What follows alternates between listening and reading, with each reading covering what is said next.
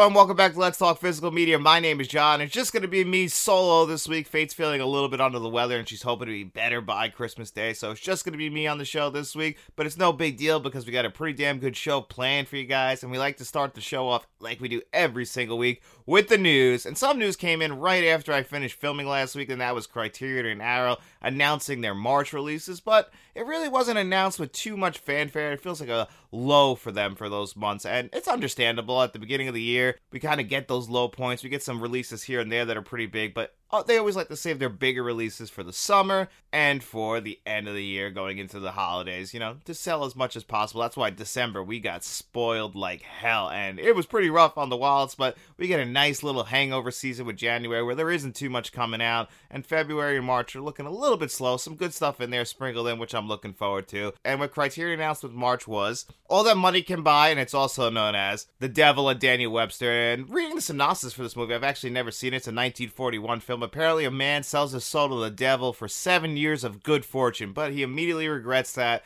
and he tries to get his soul back. So that's a pretty big one. The biggest one coming out from the Criterion Collection in March is To Die For, 1995's Gus Van Sant film starring Nicole Kidman and featuring Joaquin Phoenix. And from what I was able to find out, this is actually going to be the first film that Joaquin Phoenix has been in that's in the Criterion Collection. I'll have to do some more research to see if that's actually true, but that's pretty damn interesting if that is true. And To Die For is actually a very good 1990s film. Uh, you know, Gus Van Sant was kind of all over the 1990s. He's probably most known for Good Will Hunting, but he also made My Own Private Idaho in the 1990s, and he also was the director of the remake of Psycho. I don't know what he was thinking, but he did direct that one as well. And they also announced the Iranian film The Runner, the documentary All the Beauty and the Bloodshed, and they also announced Saint Omer. So I'll definitely be getting To Die For that month, and I might also get All That Money Can Buy because that does sound pretty interesting. And for Arrow Video, they announced the last John Wayne film, The Shootist, and that's actually going to be coming to Blu-ray. It's a brand new 2K restoration. They announced on 4K the J horror film from 2002, Dark Water, from the same director of Ringu. City of the Living Dead, which I'm pretty interested in, but the cover art on that is absolutely awful. I'm not too sure what they were going for, but oh, I'm not loving the cover art on that. And if the artist was watching this, I'm sorry. Um, just not a big fan of it. It's I get what they were going for, and it kind of is in line with what Arrow Video has done in the past, but it just doesn't pop out at me. I'm not a big fan of the green and yellow combination. But either way, City of the Living Dead is coming to 4K Blu-ray, so that's pretty damn cool. So we get that and Dark Water on 4K, and then the Shootist will just be on regular Blu-ray. So I just feel like it was a little bit of a down month for what they were announcing. The Shootist is pretty cool. To Die For is pretty cool coming to 4K. Nothing that really blew me away from both Arrow and the Criterion Collection for March. I'll get a couple of those titles and review here on the channel, but nothing really just stood out to me as being really big. And they also announced Arrow Video, which is pretty cool, that in February, these were some surprise announcements, that they are going to be releasing a more stripped down version of this Psycho 4K Blu-ray box set that I actually have. So you won't get it in this exact packaging, which I think is one of the best packages of 2023. And it also won't include the first Psycho film because the first Psycho film wasn't actually done by Arrow Video. They did 2, 3, and 4, so they're only going to be releasing this box set with 2, 3, and 4 on 4K. The first one was not done by them. That was a universal release. They actually were able to package it in on this on this original 4K Blu-ray box set, but it doesn't look like they have the rights anymore. So you'll only be able to get 2, 3, and 4 in this more stripped down box set. And they're doing the same thing with the four Hellraiser films. Now these actually came out in the same month, which is pretty damn cool because they both had some of the best packaging of 2023. But again, we're getting a more stripped down version, a little bit more cheaper. So if you couldn't afford it the first time around or you just missed out on it because they had limited copies, now's your chance to finally get them. And they're also going to be releasing Hellraiser on 4K Blu-ray all on its own. So you could just buy that if you're like me who only really likes Hellraiser and Hellraiser 2 and then 3's okay. The reason why I didn't pick up that original 4 film set is because I just don't really like 4. I don't hate the sequels, but I also don't really like them. I just think one and two just stand out or just way above the rest of them. I just think, you know, they're really connected. They really work great together. They really complement each other. They're just great two films. And the series just goes in a different direction. But if you love them and you like three and four, you're going to be able to get these four films again now on 4K Blu ray. Just remember, these are UK only releases. So when I bought that Psycho 4K box set a few months ago, I bought it through Diabolik DVD. They do imports if you live here in the US. I assume no matter where you live, they do imports as well, and they really don't overcharge too much. And you know, obviously, got to pay some taxes, but for import fees, if you have to import them, it's really not that bad. They do some of the best work, and the people who run that, they just they're very interactive, even on Twitter and X. They seem like a very mom and pop type of business, and those are the best businesses to deal with because they are humans just like us, unlike like big corporations like Best Buy and everything, where we're just one in a crowd. You know, Diabolik DVD definitely does make you feel inclusive, and I got to thank my channel director Frank Rodriguez for putting me onto them because I've already bought a ton from them. I'm still waiting to get Pearl on 4K Blu-ray because they sold out of the Turbine 4K, and Pearl is one of my favorite films of last year, and they haven't gotten them back in yet, but my fingers are crossed that those are coming pretty damn soon. Kino Lorber announced that they are going to be releasing Gunfight at the OK Corral starring Burt Lancaster and Kirk Douglas at their younger ages, and both of them do a great job in this movie. If you're a fan of this film, that is going to be coming to 4K.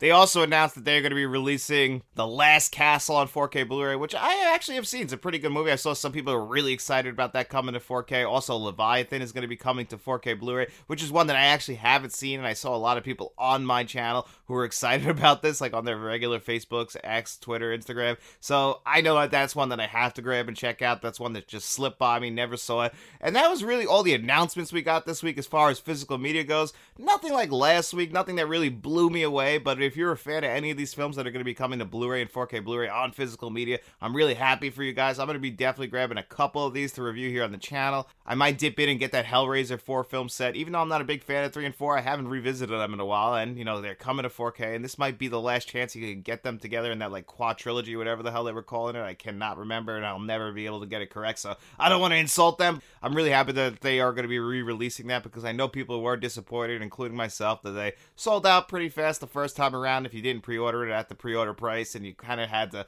like, can I afford this at the moment? And then they were just gone, and they made the decision for you, and now you'll actually get a second chance at that. So that's pretty damn cool. And the Psycho 4Ks, I reviewed those here on the channel. I really thought that those were all phenomenal 4Ks. The first one came out years ago on 4K, so that's the same exact scan. But two, three, and four are really, really nice 4K transfers. Three and four really impressed me. Four, even though for a TV movie it looked gorgeous on 4K Blu-ray, and it's definitely worth your time. So if you want to grab those, I could definitely highly recommend it. Just remember that Psycho, the first one, is not going to be packed in there on this time around. And then as far as like a little bit of news goes, that's not really related to physical media, but will affect the film industry. Is there was a rumor going around this week that Warner Brothers sat down with Paramount this week, and apparently in New York City, and they talked about a merger, which I really hope that this does not happen. I feel like Warner Brothers over the last about year, maybe year and a half, when they became Warner Brothers Discovery, and David Zaslav was at the head of Warner Brothers Discovery, and all he seems to care about at this point is money. He doesn't care about the art. We've seen him cast aside Batgirl, Acme versus the Roadrunner, like all that stuff has been just cast aside, written off for tax purposes, which again, I do not understand how you could spend all that money to make something and then just buy, you know what? hey, we're just gonna pretend it doesn't exist, and then they basically are able to write down a tax write off for it. Which you know, the way tax write offs work is it just counts against their profit in the sense that they their income compared to what they actually spent, it, will take a write off so that they'll end up having to pay less taxes and probably get millions of dollars back from the United States government. So essentially, we spent money for them to make this movie and never release it to us, which is it's pretty damn crazy in my opinion. And that just seems to be Warner Brothers' uh, prerogative over the last like few months, especially over the last like year, in the sense that they just really do not care about the consumer and the people who work for them. I've heard that a lot of artists don't really want to go work for Warner Brothers Discovery anymore, and if they end up actually merging with Paramount, that'll be terrible for the film business. There is not that many major studios left. Like Sony owns so many small studios that you probably don't even realize. Like when I was growing up, how many people remember that TriStar logo or the Columbia Pictures logo? Both of those companies at this point are Sony companies. You can see it at the bottom of the logo if you're ever watching a film that comes out more recently. It'll say TriStar Pictures, a Sony company. So they own all those smaller companies. And hey, if you're a fan of Blumhouse, you know who owns them? Universal, another major company. So all we really have left as far as major studios go is Disney, Universal, Paramount, Warner Brothers, and I guess Apple would count as another one that's a pretty big one. Apple doesn't own a lot of small studios, but like Universal, Sony, Disney, they own so many different types of smaller companies. And a few years ago, I was one of those people that was really excited when Disney was merging with Fox, mainly because, you know, selfishly, I wanted to see the X Men in the MCU. I was younger. I, I don't remember what year that was. Was it like 2018? I wasn't coming into it from like a business standpoint, I was coming to it as a film fan standpoint, and I didn't realize how many people were going to lose lose their jobs and how this was going to have a long-term effect on the film industry in general. It was just very, you know, I was excited. I wanted to see the I wanted to see the X-Men in the MCU. And now all these years later, we're finally going to be getting to that point, and I have to ask myself, was it worth it to lose another major studio like 20th Century Fox? And in my opinion, I don't think it was. I feel like with all these studios merging and being bought out, it's a bad sign not just for Hollywood, but it's just a bad sign for the world as far as the economics go. We know people are struggling right now, but if we just end up with like four or five major corporations running this entire planet, or three or four major studios just running Hollywood, and they're the only ones putting out films, and they're controlling everybody underneath them, you know, that's how monopolies are created. So I'm really hoping that the federal government steps in and doesn't allow a merger to happen between these two corporations because it's just going to be very bad for the film industry. It's going to be very bad for the people working in the film industry because now you have one less studio to turn to for work. And if you just have these big, rich CEOs in charge like David Zaslav, who really don't give a shit about the artists and they only really care about what the bottom line is for the shareholders, and the shareholders, you know, I understand that they have to protect their investment, but they also don't really understand how it works. They just want to make sure that they get their investment back. When you invest in something like that, you are investing in artists, and I really feel like you should have an understanding of the art that you're investing in. And just for me, anytime you just make a film and you just get rid of it and pretend it doesn't exist, or you take down stuff off of streaming services so you don't have to pay anybody residuals, for me, that stuff is just grimy and dirty, and it just tells me everything I need to know about that company. And I'm just really hoping that eventually a lot of these corporations and companies come to their senses senses and realize, you know what, this isn't the right way to do things. We have to learn how to treat people better, treat people like human beings, and just and not just a number on a spreadsheet. Because for me, I feel like that's kind of how this entire world is heading: is that everybody's just a number on a spreadsheet to all these big corporations and just rich people. We're just getting more and more divided. And you know, this is a movie channel, physical media channel and if we as physical media fans, if we have less companies putting out physical media, you know, that's going to be disappointing for us as well. Luckily, we seem to be shifting to the point where boutique labels are definitely putting out more than the regular studio labels, and the studios seem to be actually leasing out their rights a little bit more. Like JFK came out this past week. That is a Warner Brothers property, and for Shout Select to actually put out that, I really thought was pretty damn cool. I don't know what the deal is, but hey, if we can get more of that and let them do the restorations because they do a much better restoration job than say, you know, the regular in-house studios. Now Paramount also did the Warriors on 4K Blu-ray and they leased out those rights to Arrow Video to actually do the scan and put it out even though it's a Paramount property, a pretty big one for them. I don't know what that deal was like as well, but I'm really glad that they allowed a studio like Arrow Video to put that out. Not that Paramount does bad 4K transfers because when they want to, they do some of the best, but Arrow Video for the most part is going to give it a lot more love. They are fans of those films where as a studio, you know, they give them deadlines. Maybe the people who work there aren't fans of those films. It's just like, hey, this is your job to do this restoration,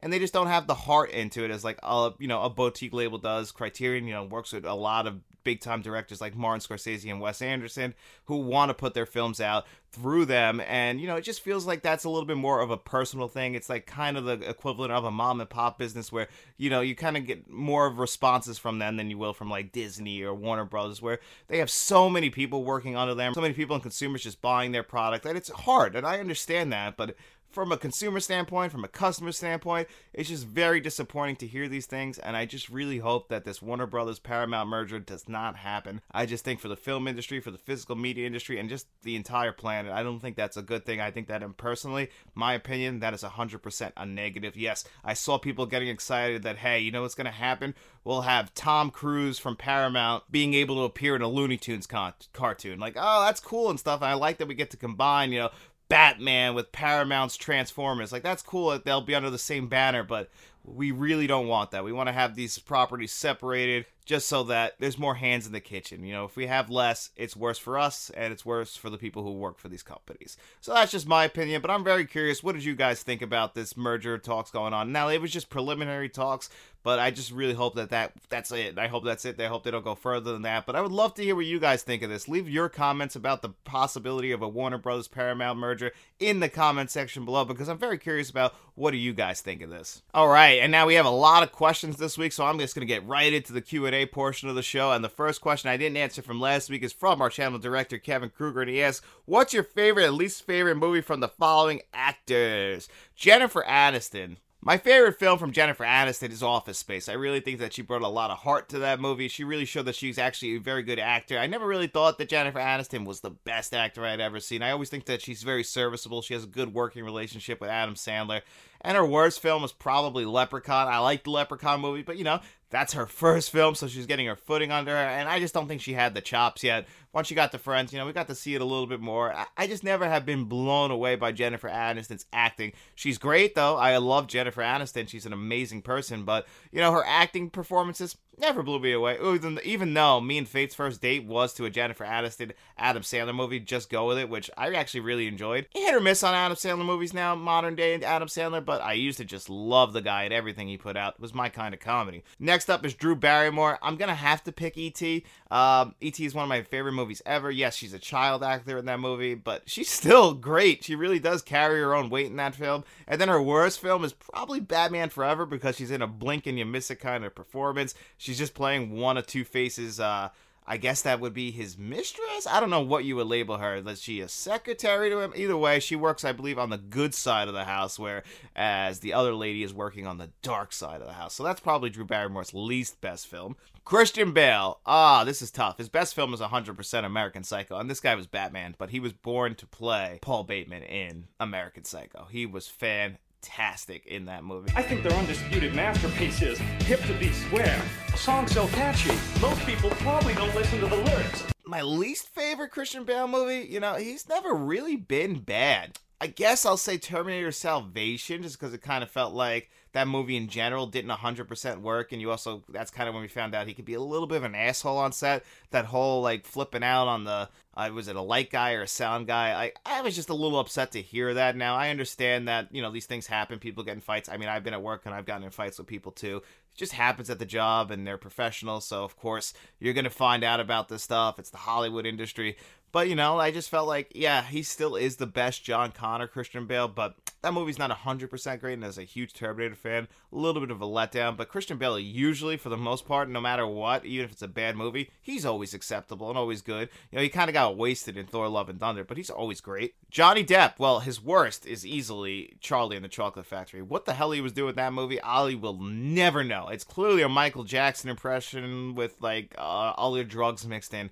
I don't know. But his best performance for me is as Ed Wood in the film Ed Wood. I thought he was fantastic in the movie. That's the kind of Johnny Depp energy I love. Yes, it's that over the top, kind of almost the voice is almost similar to Charlie and the Chocolate Factory, but Ed Wood is one of those filmmakers. He's considered the worst filmmaker ever, but he had such passion for the film industry that it's hard not to like the guy. And that's what that movie's trying to show you that, like, hey, yeah, he might have made some bad movies, but he loved making movies and he really cared about the film industry and he was a auteur in his own way. Clint Eastwood. Now, Clint Eastwood has made some of my favorite films. He's also made some films that I don't necessarily like or I don't think they stand up, but his best performance is as William Munny in Unforgiven, which he also directed and was the 1992 Best Picture winner. And it's my favorite Western of all time. Clint Eastwood plays this old, broken down, but he has to get back on that horse, Western type of guy you know, this guy who was a killer and just a bad person back in the day until his wife came along and she cured him of his wicked ways, as he says. But he's got to do it one more time, and the end of that movie is perfect.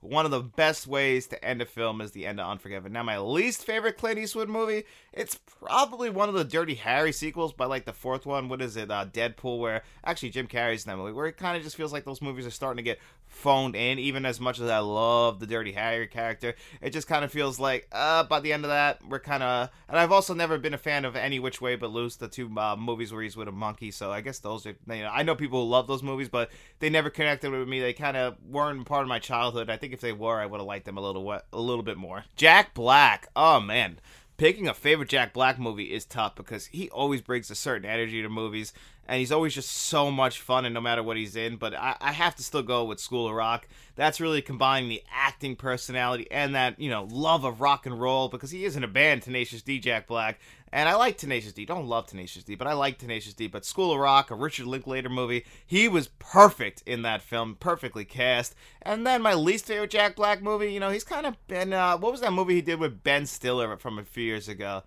Uh, I can't remember what the hell that was called. Oh, Envy. That's what it was called. That movie just came and went. I remember seeing it in the theaters and I liked it, but I was like, I don't really ever want to see it again. And I felt like him and Ben Stiller, uh, they tried, but it just didn't work. Will Ferrell, my favorite Will Ferrell movie is easily Anchorman. If you like it, you can take it. If you don't, send it right back. Even though I love so many Will Ferrell movies, but Anchorman is a modern day classic comedy film. Although it's almost 20 years old now, so I guess it's not modern day anymore. I guess that would be considered just a regular old fashioned comedy classic at this point. But my least favorite, you know, I, I am not a big fan of A Night at the Roxbury. I'm also not a really big fan of the first Daddy's Home movie. I guess I built up the anticipation because I just absolutely love the other guys, and I was like, oh man, we're getting Mark, we're getting Will Ferrell and Mark Wahlberg back together. We're getting the old band back together. I was thrilled, and it let me down. And then they made Daddy's Home too. And I like Daddy's Home too, so it's really strange. They kind of missed with the first Daddy's Home, maybe because Daddy's Home 2 is a you know a Christmas comedy, and you know you kind of get a little bit of a pass with that. Vince Vaughn, his worst film is Psycho. Uh, it's not his fault, but when you do a shot-for-shot remake of a film, it's just not gonna work. And then his best film is Wedding Crashers. He was perfectly cast that movie. I want my painting back. The painting was a gift, Todd. I'm taking it with me. This is, you know, right around the time where Vince Vaughn was one of the people working in comedy all the time. You know, you had him, you had Owen Wilson, Will Ferrell. They all kind of overlap with each other in a bunch of movies. Ben Stiller. For me, Wedding Crashers is his best film. Old School coming up right on its tails. Really like that movie. And around Christmas time, For Christmas is a pretty good choice as well. Owen Wilson. Well, Owen Wilson, I think his best film actually might be Bottle Rocket, the first ever Wes Anderson film. I just feel like he poured his heart into that movie, and he's a great lead character in that. You don't give a $500 tip to the housekeeper! That's inappropriate! That's inexcusable! Owen Wilson's least best film? Um, You, Me, and Dupree. Hated that movie, actually. Tom Hanks, wow. Tom Hanks is my favorite actor of all time, so to pick a favorite film from him is very hard. But I'm probably gonna go with Phil. I'm gonna go with Philadelphia. I absolutely love the movie Philadelphia. I watch it every single year. It makes me cry every single year. I think it's a very powerful film. I think he deserved to win his first Best Acting award, and then he definitely deserved to win his second the following year, back to back. The only two he's ever won, but I think Philadelphia is one of those special kind of performances, and I just absolutely love that movie. My least favorite Tom Hanks performance, again, like he's one of those actors, I just love him in anything, but he has put out some like generic movies throughout his career, and I think that the Coen brothers' least best movie is The Lady Killers, in my opinion. And he's still good in it, but if I have to pick a least favorite Tom Hanks role, like I said, if Tom Hanks is in a movie, it's at least good just because I'm enjoying watching Tom Hanks, so it elevates it to a point where it's not even a bad movie. Like The Lady Killers, in my opinion, it's not a bad movie. It's just my least favorite Coen Brothers movie, and I guess by coincidence, you know, Tom Hanks is in that movie as well, and I don't think he's giving his greatest performance. He's trying, but I just don't think he's giving his greatest performance. And then Chevy Chase. Well, Chevy Chase actually has some pretty bad movies. My favorite's Christmas Vacation, 100%. I've talked about how that's not just a great Christmas film, that's just a great great comedy film. Um, Chevy Chase, though, as far as his acting goes in other movies, uh, Funny Farm isn't a great one. I've only seen it once. I'll probably have to just go with that by default. People say that's kind of the one that like ruined his career in a way.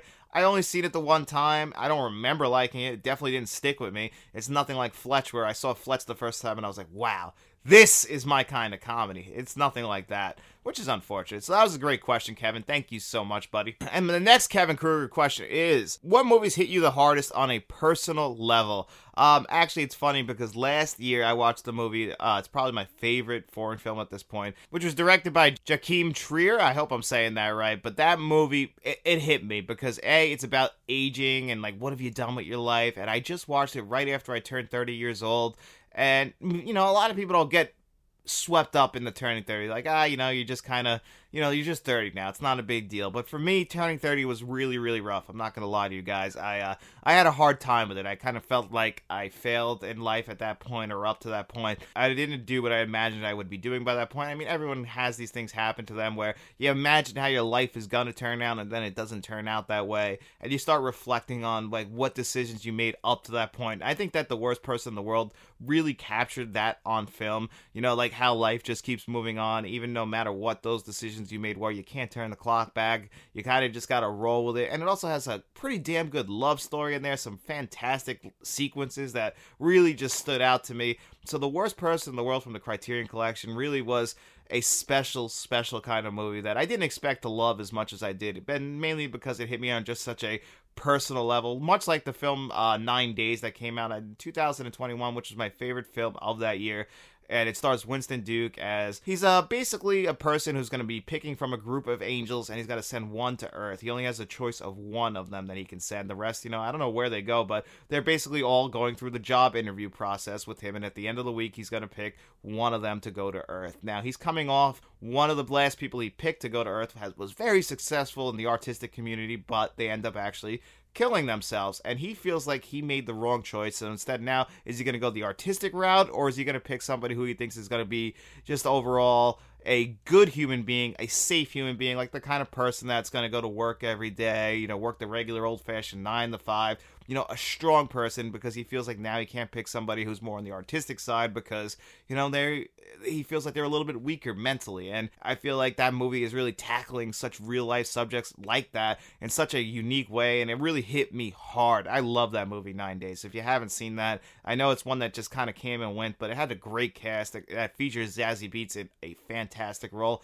and just a great, great ending. And I mean, it made me cry a bunch of times. So those two movies, at least from a recent standpoint, really, really really, really stuck with me as I've been coming of age and growing older. You know, those movies, they hit me in a way I truly did not expect them to hit me. So those are two movies that definitely I can recommend checking out because they definitely affected me personally. And the next one is from Darkwing Dave, and he asks, For someone who is starting a new job, what advice would you have? Can't get enough of your channel. So good, yet beyond educational. Keep it up, Chief. Thanks, buddy. I really do appreciate that, Darkwing Dave. Well, actually, um, I actually haven't started too many jobs in my lifetime because I got a job when I was 16 and I worked there until I was 22. And then when I was 22, I ended up leaving that job for the job I work at now, which I've been at for about 10 years now. So I've only really started a new job about three or four times in my entire life. And the best advice I could give is, you know, on the first few days there, you know, don't talk too much. Just kind of take in as much as you can.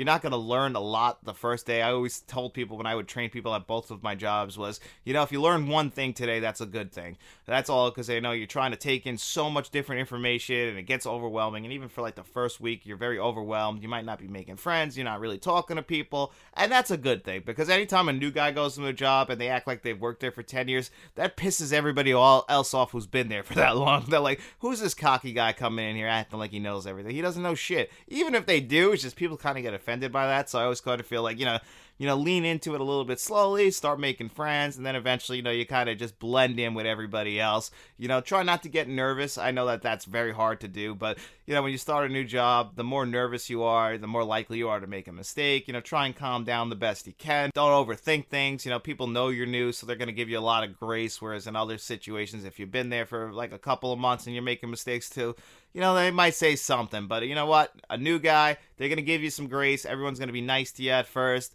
You know, just try and let your personality seep out a little bit. Don't show them the whole you yet because you know what? They are going to get a little bit upset about that right away. They'll feel like you're a little bit cocky coming in like that. So I always just say, you know what?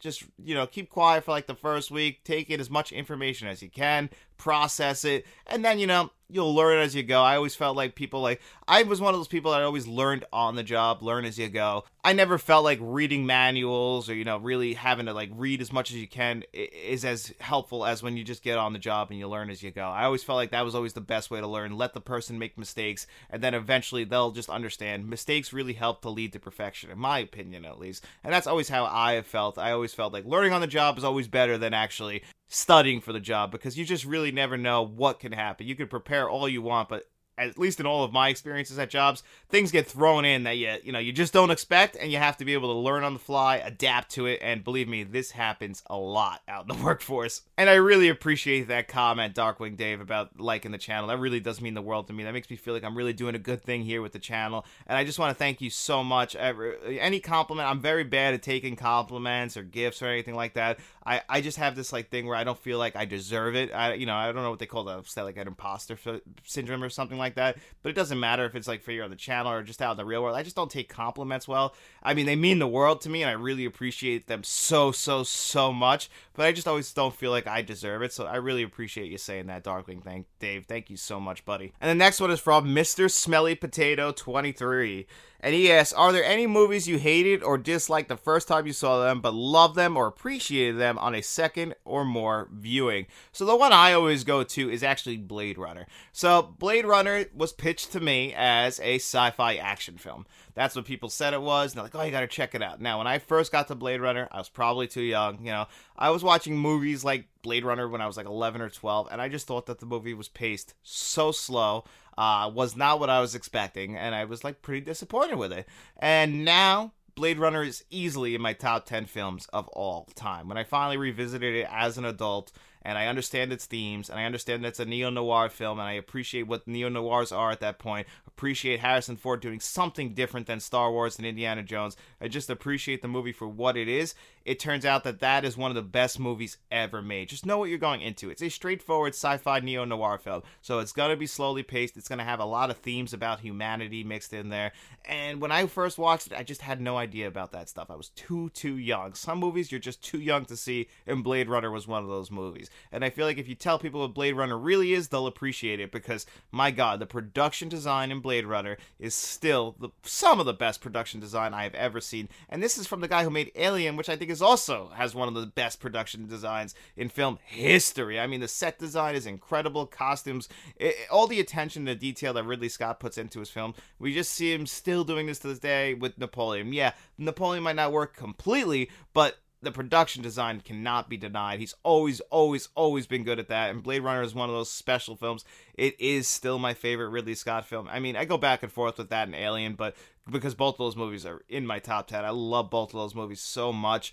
Uh, I mean, you know, I say that a lot, and I realize I probably say so many movies are in my top 10. I gotta one day actually sit down and do a top 10 list. I feel like it's gonna be like a top 40 with the amount of movies I've said are in my top 10. It's just, it's so hard. I used to think, how do people not be able to make top 10 lists when it comes to their favorite films? I realize now, you know, you watch a movie, you're like, wow, that's one of my favorites, and you're like, but is it better than this film? Is it better than this? It, it's very, very hard. But Blade Runner is definitely that movie that I did not appreciate the first time that I really ended up loving. That had the biggest rise. There have been other movies like Mean Girls. Um, I wrote Mean Girls off. That was one of my wife's favorite movies, and the way I watched it with her earlier this year and I loved it. I thought that movie was absolutely hysterical, and I was like, what was I missing out on this one? You know, it came. That's another one that came out when I was um, in middle school, and I felt like it wasn't for me at the time. You know, we all go through that phase where it's like boy movies and girl movies, and you know what? You know, just a stupid kid thing. And then I ended up growing up and watching Mean Girls, and I'm like, wow that's a fantastic film. That's another one I sold very short that I really shouldn't have. What a fantastic movie. So that was a great question, Mr. Smelly Potato. Thank you so much, buddy. And this one is from our channel director, Frank Rodriguez, and he actually has four questions, but we'll talk about this in a second here on Morning John and Faith. And he has two questions for me two questions for me and Faith. Now, Faith's not here on this week's show, and even though next week's show won't be a Christmas show, but we will we'll make it Christmas themed. We'll answer the questions for me and Faith next week, Frank. I really appreciate you sending those in, but I'm gonna answer the two questions you asked me right now. And he asked, John, with January being light month for physical media, are you planning to pick up some out of print movies that you couldn't get when they originally released? This month I went crazy with out of print pickups. Had to go through the eBay route, but it was worth it for me.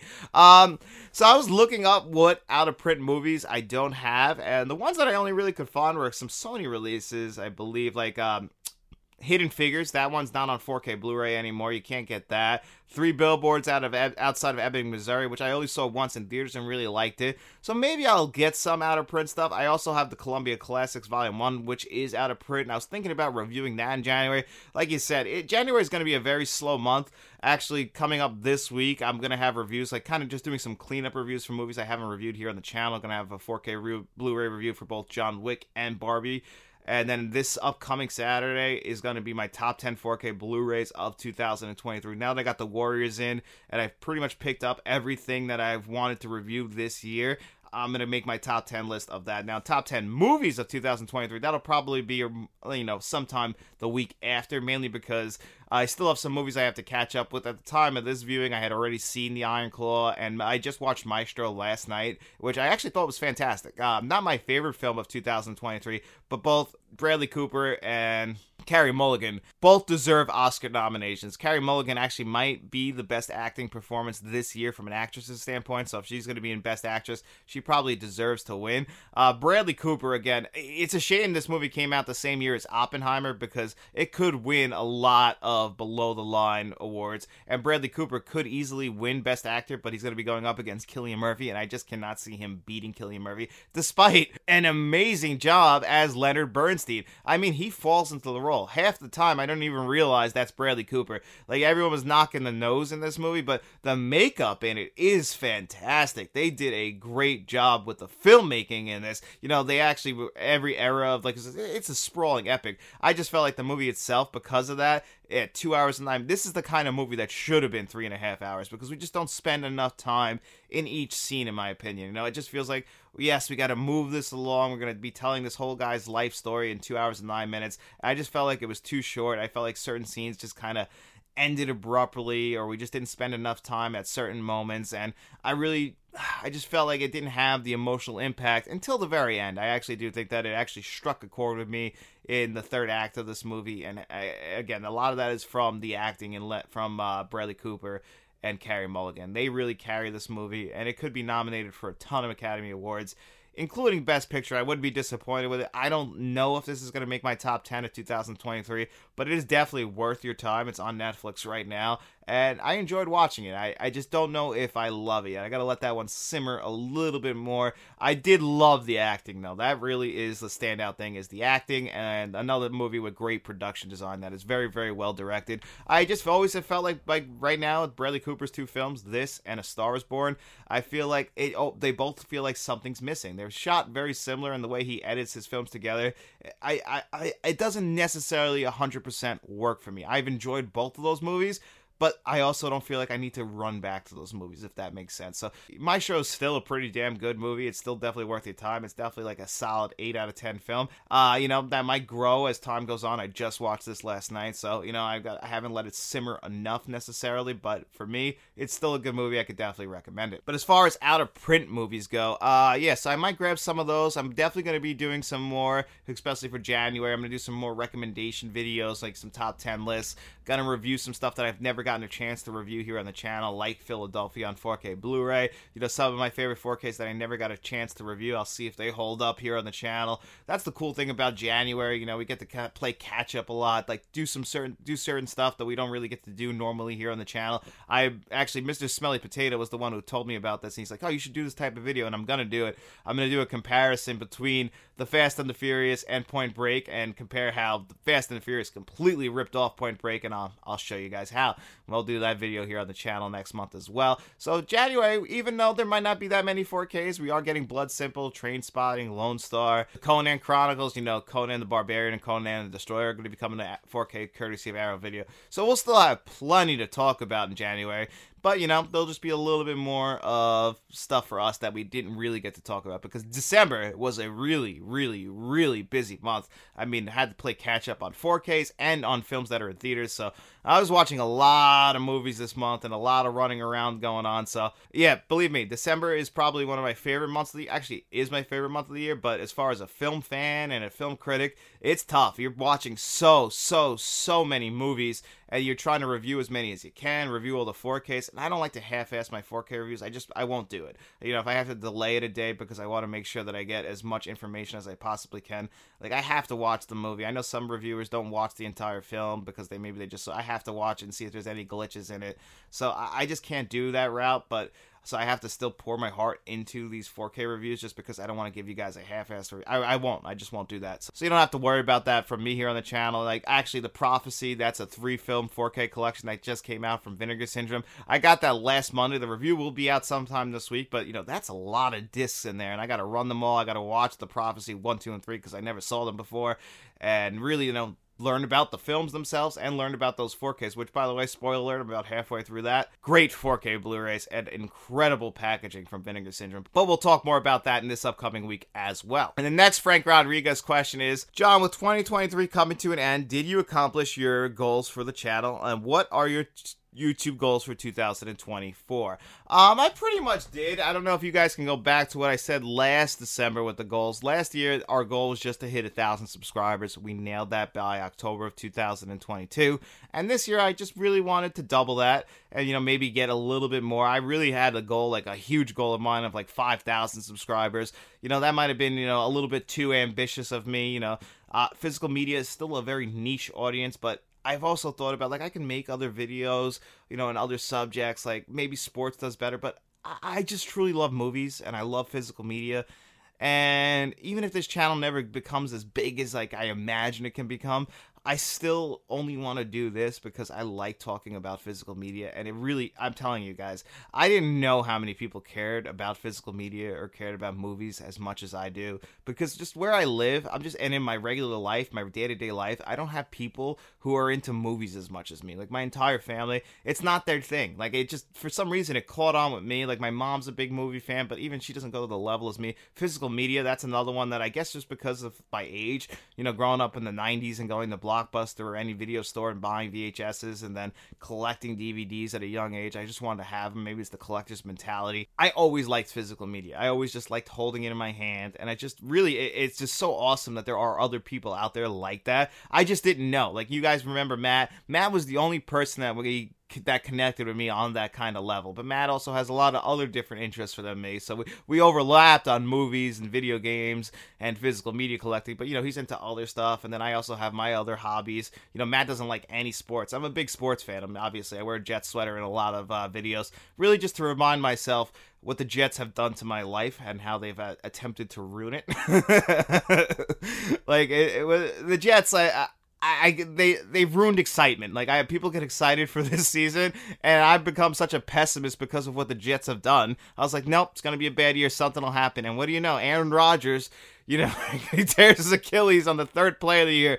Eh, I, I, just like I can't be surprised anymore. That's what it's like being a Jet fan. I do. That was always the one thing. You know, me and Matt are kind of separated like that. But I just love making videos for this channel. It, it really is my passion. It's something I just absolutely love. I want to do it for the rest of my life. Just do movie reviews, physical media reviews. I mean, it really it, it sparks something in me that I just absolutely love. And the fact that you guys, like you, Frank Rodriguez, and all the people who support us out there it really means the world to me and I, I, try and express my gratitude as much as i can and i hope i do because it really does mean so much to me. Like even with the digital code giveaway that we do on friday i just love that we get to talk movies in the comment section. That's why i do that every week. It's not necessarily yeah it's cool to bring in subscribers and you know like, i like giving stuff away to people. That's one thing i also really like to do but i just like that we get to talk movies together. That's really fun to me. I just never really got that growing up too much. There just really weren't that many movie fans who lived in my local area you know i get that. It's not for everybody. And physical media, that's another thing that just I, I still even despite having a physical media channel, the amount of people I have to explain to about 4K Blu-rays and the difference between DVDs and Blu-rays is pretty astonishing. But that just goes to show you that this is just a very niche audience, and that's fine because you know what? I've heard so many complaints from so many other people about other YouTube channels that you know it's a toxic environment and everyone's just always fighting, and you know what? I've never really had that issue here on the channel. A few comments here and there, but it is very, very, very rare. For the most part, everyone who comments on my videos are some of the nicest, most amazing people that I've met, and it really restored my faith in humanity and just that I know that there are most people are good people, and I really thank you guys all so much. But uh, yes, to answer your question, I, I think we succeeded in our goals. Actually, I think we more than exceeded in our goals. I wanted this channel to at least become somewhat profitable, and at this point, thanks to having the channel memberships and you, Frank Rodriguez, Kevin Kruger, John Doe Juggalo, Jason Martin, James Coe, like all you guys supporting the channel, that really does help because you guys, you know, helping to fund the channel allows me to buy more 4K Blu-rays so I can review them here on the channel. So that really does help. So yeah, I really do think that the channel, uh, at least in the last few months, has really started to hit its stride. We've gotten a lot more subscribers. Uh, we definitely have found more fans, more people who are watching the videos every single day. You know, I'm also learning. I'm learning to change and like you know, kind of lean more into what works on the channel. Like they say that that's the best way to grow your channel is like drop what doesn't work and add things that you notice are working more. So I'm trying to become more aware of that stuff. But there's also videos that I just kind of like to make for myself that I know that, you know, it's going to reach a small audience. But if I can recommend a movie to one person and they love that movie, they always say that's the one thing that a film critic wants to do is always recommend something to somebody and for them to love it. And that's all I really ask for. So whenever I recommend a movie to somebody and they come back and say, ah, thanks for your recommendation. I love that movie. For me, that's the icing on the cake and i got a lot of that this year. So yeah we definitely hit our goals and our goals for 2024 um, what are we at? Like almost 2,800 subscribers. I would like 5,000 subscribers this year. I think that's the only goal I have for 2024. If we exceed that, I'll be more than happy. You know, set the goal at a reasonable thing, something that we can believe can actually happen. So I think 5,000 subscribers is definitely the goal for 2024, and just to keep growing the channel. You know, make maybe a little bit. I'm trying to get better. I get better at editing as I go. I think if you guys noticed from the very beginning how terrible the videos were, that they've definitely improved so much, and that's because, like I was saying earlier, you know, I kind of learned as I go. I never edited anything before we started this YouTube channel, so I taught myself how to edit. I think the videos turned out pretty good at this point. There's a lot of help from people like the impressive Tony. He was a big help to the channel as far as getting the look of the channel going and I really have to thank him so much as well. Everybody who's helped this channel, you know, really there's so many so many people who have also you know started their own channel like Stuart George's Home Movies and the original Fuzz. You know, they were fans of this channel first, and then they started their own channels, and both of their channels are fantastic as well.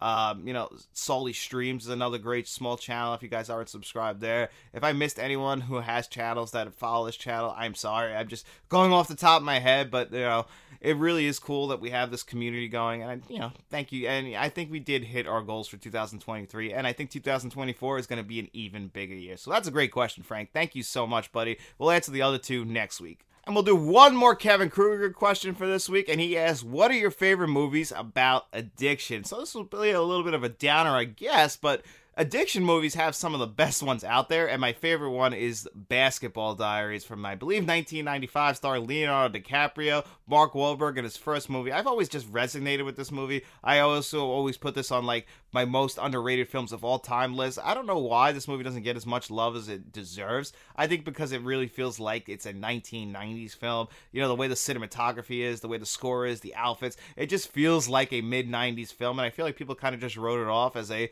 generic drug movie, and it really is more than that. First of all, it's a true story. It's got some crazy emotional mo- moments, and if you've ever seen anyone drug addiction, they actually nailed some of that stuff in this movie. And I think The Basketball Diaries is the best movie when it comes to drug addiction. Another really good one is from 1990, uh, not 90, from 1988, starring Michael Keaton, called Clean and Sober. Came out the year before Batman. And you know, a lot of people say this is Michael Keaton trying to get like uh, more serious roles. You know, reaching for the Academy Awards. But if you go back and watch that movie, it's a great movie. Really nails addiction very well. Does it have those overly dramatic moments that, you know, kind of feel a little bit schmaltzy? Sure, but you know who likes those moments? This guy. So I have no problem with that movie. Uh, a few years ago, Timothée Chalamet and Steve Carell showed, started a movie called Beautiful Boy, which I really loved. Another one I felt like that actually took a realistic approach to addiction. If you've ever seen anyone with addiction, you know, I think they actually kind of nailed it and how the effect it has on the rest of the family. So I thought Beautiful Boy was another one that was great. Um, the most famous one is probably Requiem for a Dream.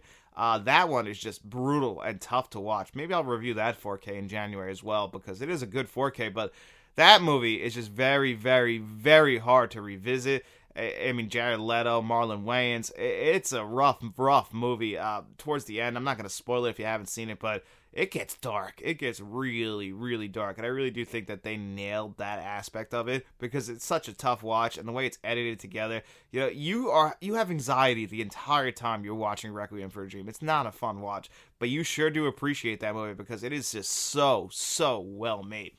So that was another great question, Kevin. Thank you so much. And we still have one question that we have to answer on next week's show, and the two Frank Rodriguez questions we'll answer on next week's show as well. But if you guys want to leave some questions for next week's show in the comment section below, you can do that as well. Or you can wait till the Wednesday community post where I'll ask you guys to leave some questions for next week's Let's Talk Physical Media. And if you guys want to continue, and if you guys want to continue to support the channel financially, you can do that. Look for the link in the description below and become a channel member like our two producers, John Doe Juggalo and Jason Barton, or a channel director director like Kevin Kruger and Frank Rodriguez. I want to thank you guys all so much. I want to thank everybody who helps to support this channel. The best way to do that is just like, subscribe, you know, share the video, turn notifications on. I wasn't aware that that really does help this channel as well. Turn notifications on so that YouTube keeps pushing it on the algorithm. And then after you're done doing all that, guys, you know, if you celebrate Christmas, Merry Christmas, whatever holidays you guys celebrate this time of the year, happy holidays. I hope you guys enjoy it. You know, eat as much food as you can, watch so many movies, do whatever makes you guys happy this time of the year. And then after you're done doing all of that, we will be seeing you around.